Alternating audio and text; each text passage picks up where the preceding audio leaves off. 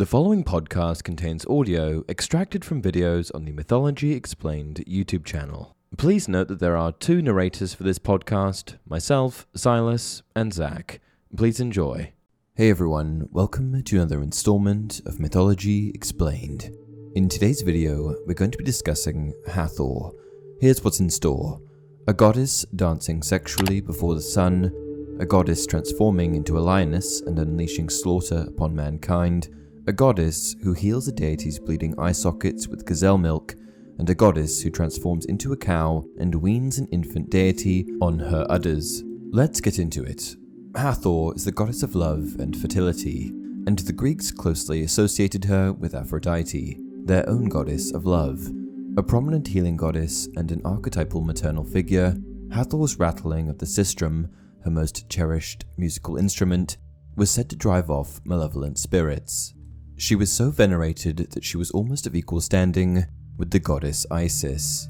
Hathor had many aspects and, as such, manifested in many forms. She had a human form, but she was also commonly depicted as either a cow or lioness. More obscure forms included that of a snake and that of a sycamore tree.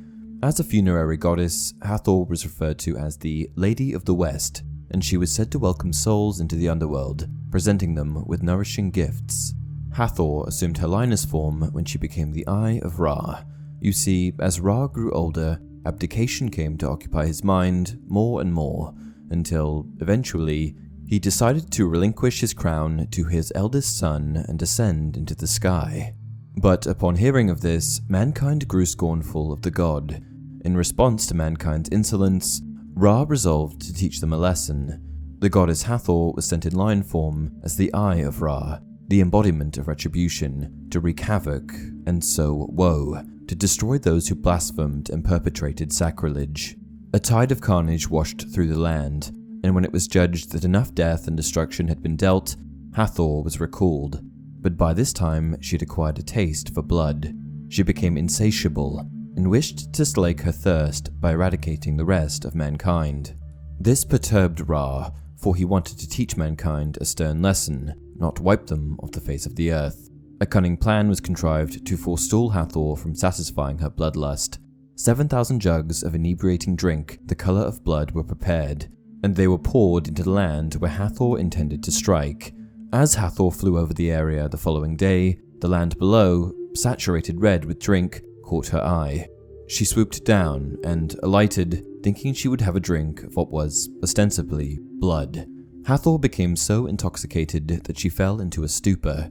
When she later awoke, all violent thought had dissipated from her mind, and Ra decided to mend ties with mankind by sanctioning a new festival where they could drink as much as they liked the Festival of Hathor.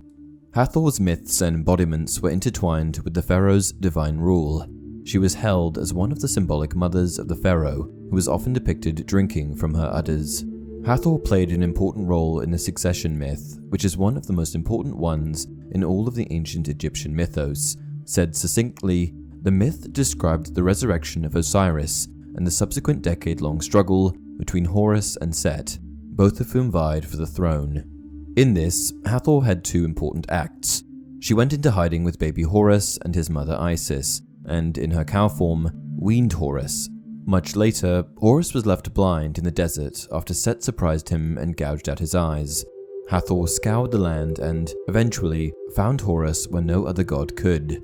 She took milk from a nearby gazelle and, with it, dressed each of Horus's hollow, bleeding sockets, restoring his sight. Hathor's relationship with Horus is quite ambiguous.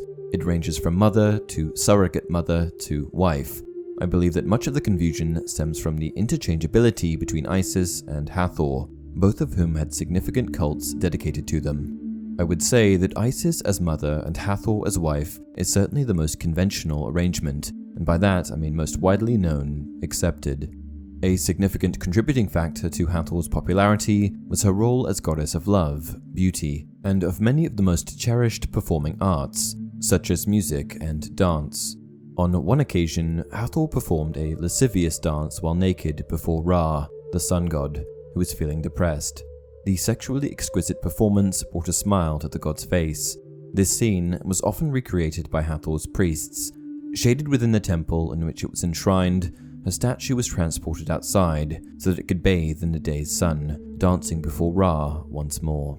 That's it for today's video. Until next time, who fills the earth with golden motes of sunlight, who comes alive in a liminal east and sets in a liminal west.